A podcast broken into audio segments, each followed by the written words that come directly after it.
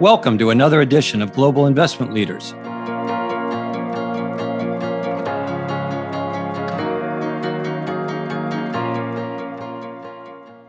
Well, Chas, it's good to get back on here with you. We did this late last year, and the last six months have been pretty busy, and we get our heads down in the day to day activities. And we've been spending a lot of time working on closing our latest investment, Landmark Management. So we haven't really had a chance to step back and, and take a little stock of where we are and what's going on in the industry. So we thought this might be a fun opportunity to just reset a little bit here at mid-year and and share some thoughts. So Thanks for letting me take the wheel again. Absolutely. I mean, there's been a lot to think through in uh, not just the first half of the year, but in the last few years as kind of the post COVID era takes more shape. And as we've been evaluating investments and working with the investments that we have. And uh, I think we have a few thoughts today to share with our listeners. So off we go. So I think one of the themes that we've seen bubbling up is the idea of succession. And and clearly it's a topic that's been around and it's part and parcel of what we do but I, I, feel that more conversations over the past six months to a year have centered around succession both functional and ownership in a way that's affecting strategic priorities and really starting to shape the market a bit. And we probably had a thesis or a hypothesis that this would be the case over time but it's really been interesting how it seems to have inflected a bit and it's not just recently, although perhaps there seems to have been more of a spotlight both in in the media, in companies that we work with and that we talk to. And I think part of it, Brad, is just borne by the whole key man set of issues, key person dilemmas. And the fact is that I don't think ever in my career that key people, typically type A, leading, pioneering founders and senior management, have ever been very good at being particularly thoughtful and time sensitive and intentional about succession. I think that's part of the issue that we just see bubbling up everywhere. Yeah, well, I mean, it's almost definitional, and that the types of people who lead these organizations tend to lean in, be proactive, and love what they do, and, and aren't in the, the business of planning for the end game, but rather trying to take the hill today. And, and it's much more fun to do that than to, to think about your own exit and weaning away from from the business. But it's it's an issue that affects everybody right? We talk about this all the time. We're all getting older yeah. and there is a transitional element that just has to take place. And it's it's getting harder i think in an era where it's it's hard to compete for talent it's hard to compete for diversity and finding the next generation of people to take the hill is probably harder than ever. Well and not just that and then actually giving them the reins and doing it in a, in a really thoughtful and transparent way such that they and the constituents of the business uh, understand how it's being done thoughtfully and it's a good thing. I think that way too often this is a topic which is not thought through well ahead of time. There are not long runways. It is not transparent. I mean we were talking to a guy the other day who basically his his founding partner said, "Yeah, I know. I told you that I would start to slow down after five or seven years, and that you would uh, have a lot more responsibility. And this is how it got. Changed my mind." And that kind of reaction is just ubiquitous. People, it, it's their company, quote, so they can do whatever they want. But the notion that you just touched on a minute ago, Brad, that this is inevitable. That's that's what's kind of a, a little bit odd that here we are talking about this it's a generational thing. It's inevitable. It's not surprising. Here we are. Right.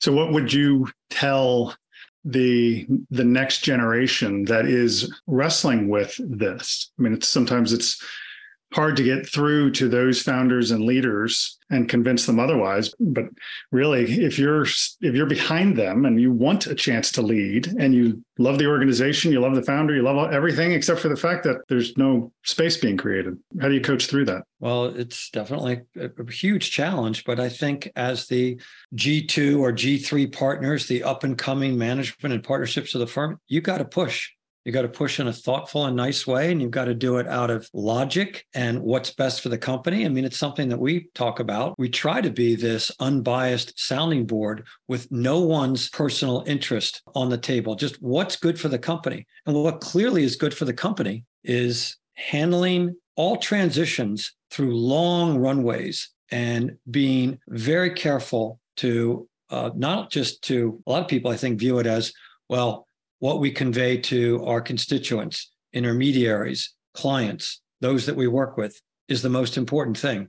Well, it's obviously really important to make sure that your own colleagues have a really good sense and that you own up to and honor whatever transition path you've set. I mean, it's a lot more, I don't know if it's generic or perfunctory, but it's not perhaps as critical an issue in companies with thousands of employees and hundreds and hundreds of succession and transition points. And the kinds of companies that we invest in, Brad, as you and I both well know, which are often 20, 30, 50 people, it's super important that those up and coming partners understand how they're to take the mantle, understand how their jobs are to evolve. And then, of course, they've got to be able to live up to the expectations that are set. So I think it's it's kind of a double-edged sword. Expectations have to be clear, and then performance around those expectations have, have got to be measured because I actually think it's really hard for a lot of these key man driven boutiques to be succeeded on a one-on-one basis, right? That that not one person will succeed necessarily a CEO or a CIO. I think it's increasingly looks to be a band of capable up and coming partners. Yeah, well, part of that is the growth of the firm and the needs of the firm. Part of that is the unique talents of the person who started the business or was leading the business. Often they are very competent at more than one thing and need to be replaced by specialists in different functional areas.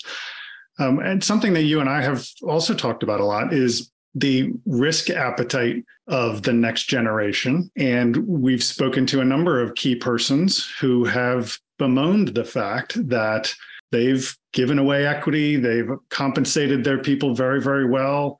Nobody has anything to complain about, but the next gen just won't step up and buy the equity at the pace or the valuation or to the degree that the key person would like. And that's a really tough, tough challenge. For sure. And you and I see both sides. We have to because we uh, represent, in effect, both interests in the companies who we are working with and, and the kinds of things we're trying to solve for. Look, you and I both know, Brad, that the tax burden, the feasibility of it all, absolute debt levels that such folks would take on, whether or not any of the purchase will be seller financed, what's the multiple? And in a world of seemingly increasing and very high end multiples, what's the appropriate discount internally? These are all critical questions, which there's going to be a balance. And you know, you're either going to solve for it, or I would actually say most cases it's unsolvable. And that's what leads to we capitulate and we sell. We might like to transition the business internally, but we have too many factors working against us. Well, especially in a market that is pretty robust from a consolidation standpoint and headline multiples, whether they're real or not, applicable to everyone or not, tend to catch people's attention. And so when faced with the dilemma of carrying the load up the hill and figuring that out versus selling the business, sometimes selling can be more attractive. On the other hand, we've run across some people that have different priorities. Maybe they're protective of their legacy or they have a commitment to their clients that they want to sustain. Uh, we see this particularly in wealth management and family office. Um, or maybe there is an eager G2. I mean, we've, we've spoken to a number of G2s that are more eager than the G1s to transition. Perhaps more eager to transition, but likely less eager to take on the same risks that G1 took on. And I think that's one that's one observation I would say that's been consistent for me over decades is I just don't see the same appetite for risk uh, in most. Again, you don't want to throw the baby out with the bathwater, but I don't see the same risk appetites in a lot of very capable industry participants in their 30s, 40s, and 50s that we've seen now in founders who are 60s, 70s, and beyond. It's a different mindset and that's why I think, in part, Brad, you and I have had such a hard time finding compelling early stage spin out and transitioning businesses. I mean, compared to what you saw in your tenure at SCI and what I've seen in, in all the time at Rosemont and before, the risk transition, the view on it is not the same. And it's not a bad thing. It's just we need to solve for what kind of keeps a business sustainable. And in our case, we want it to be employee owned. And, and you know, that should be said again that we're really focused on employee owned businesses or those that want to become employee owned. And for, again, the vast majority of the bigger businesses, let's say 50, 100 plus million in EBITDA, they're just not likely to be substantially employee owned. So kind of becomes a moot point. Yeah. Well, you mentioned a word sustainability that um, provides a convenient pivot point um, for our conversation. And the sustainability of businesses, so their lack of the lack of risk taking for younger up and coming folks. I've seen plenty of businesses that have they've taken the risk, they've done very very well, and guess what? They've cratered. So, as a younger professional, perhaps looking at the industry and saying, I can take a lot of risk, but I also see a lot of fragility in business models. It's perhaps getting harder than ever to do business these days as you need some economies of scale and there's fee pressure and traditional asset management is, you know, perhaps seen its best days. What's what's your feeling on the sustainability of businesses in the space? Do you think that it's getting harder to sustain businesses or do you think it's a natural cycle? I think it's getting harder. I, I, do think it's getting, it's always tempting to say, well, you know, we should just be mindful and remember kind of how we thought about this issue 5, 10, 15, 20 years ago. But I really do think that it's harder because I think the industry has just evolved and matured to a point where there are so many more competitors, so many thousands more firms, funds, strategies. So, allocators, intermediaries, clients, it's kind of the challenge of how much time do I have to consider all the options now before me and so that's that's a big issue. But I think sustainability, look, we you and I have seen some significant meltdowns, Brad, in institutional money management in boutique land. I mean, it's a bit breathtaking that I think every year or two we hear about firms that have lost 70, 80, 90 plus percent of their asset base. And how does that happen? And the irony, of course, is that you know whenever you're looking at either an M&A opportunity, an investment opportunity for us, or if you are a potential employee and you're thinking of taking a job with such a firm, not too many people I know would model in sustained carnage and decline.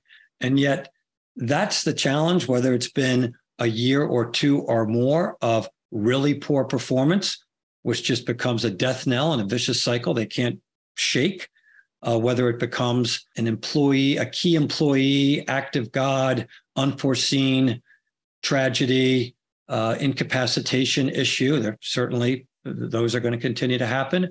Whether it becomes you just really get kind of chronically out of favor. You know, thinking about kind of the traditional U.S. value equity firms. You know, for a good chunk of the last 15 to 20 ish years. There are lots of opportunities to fall down. Let's put it that way. You know, right? I mean, when we see firms that are in consistent positive net flows, when we see firms that have pretty consistent momentum, that are outperforming, not necessarily first quartile, but they're kind of consistently outperforming, what we're realizing is they are really the minority. Yes, and it has gotten more and more competitive. I think the allocators have gotten more sophisticated. Like you said, the option set is bigger than ever. There are different ways to manufacture the portfolio exposures and outcomes you know, I, I, talked to a firm today actually that when I asked, it was a wealth management model, and I asked about access to privates, and they said the hypothesis is they don't need to provide access to profit privates because they can replicate the exposure at much lower cost themselves. I don't know if that's true or not, yeah. but that's the type of innovation that's going on, and it can very quickly disenfranchise firms that are used to competing in a space where maybe the tide goes in, tide goes out, but they'll be one of the principal players there. Well, there's no doubt. And, and what you're touching on as well, Brad, is just the influence of the passive world, active ETFs, what artificial intelligence will do probably in the next few years to basically be able to mimic so much of what the investment management community has created through its people and through its traditional resources. Now we've got these untraditional resources and I, I, think it's going to be harder and harder to sustain yourself. And look, we know that as investors for our capital, Markel's capital, that's the name of the game. Of course, we need to grow, but you can't grow when you're shrinking. And so the kinds of considerations that we're often making is has the management team been really thoughtful about the spread and the capability? And do they have great leadership at all points functionally? Have they thought through that equity equation? And is it a sustainable equity equation? Or is it kind of heading for a brick wall? How, if they're an investment engine, how sharp is that investment engine? I think you and I would say that there are very few investment engines these days that really stand out over 10 year plus periods, which is really what we're looking at. We, we could care less about the hot dot. It's almost a negative. Yeah. Well, I do think there's a lot of excess capacity, mediocre capacity that will be stripped out of the industry over the next five to 10 years. I think that's been going on and will continue to go on, whether through M&A or just companies deciding to uh, to hang up their cleats. I think it's interesting that a lot of the conversations that we're having with managers have started to show recognition of the need to become more sustainable, whether it's proactive or reactive. We hear more talking about access to new end markets. You know, the certainly the wealth management RIA market, as some like to call it, as a as a distribution channel for asset managers has gained a lot of attention um, and, and is forcing them to rethink the way they approach distribution. New vehicles, you know, moving away from a mutual fund or just separate account or mutual fund structure to add active ETFs or other pooled vehicles, model delivery, all of that is starting to to become more and more commonplace. And then the addition of complementary products whether through m&a you know build versus buy type of discussions. And they may be natural they may be unnatural. I mean there's certainly logical extensions. If you have a us investment engine maybe it makes sense to go with non-us and and uh, build on expertise. Um, I know of a quant manager that's working on that. Um, and sometimes it's less naturally. You're long, traditional long only manager, and you're looking to go out and pick up an alts platform and and diversify the business. It's interesting to see more activity there from a strategic standpoint. But I think that one of the conclusions that you and I have come to is that in general, the more solutions oriented businesses, so wealth, advisory, OCIO, businesses that are less depend much less dependent on quarterly investment performance and who have multiple other toeholds in their client relationships and, and other key points of stickiness those factors in themselves make those businesses more sustainable. And i think that's contributing to the fact especially and you see this in m&a wealth management it's in alternatives it is not in traditional institutional money management. So i'm convinced that we're going to continue to see a lot more activity a lot more combining self evaluation, new bedfellows.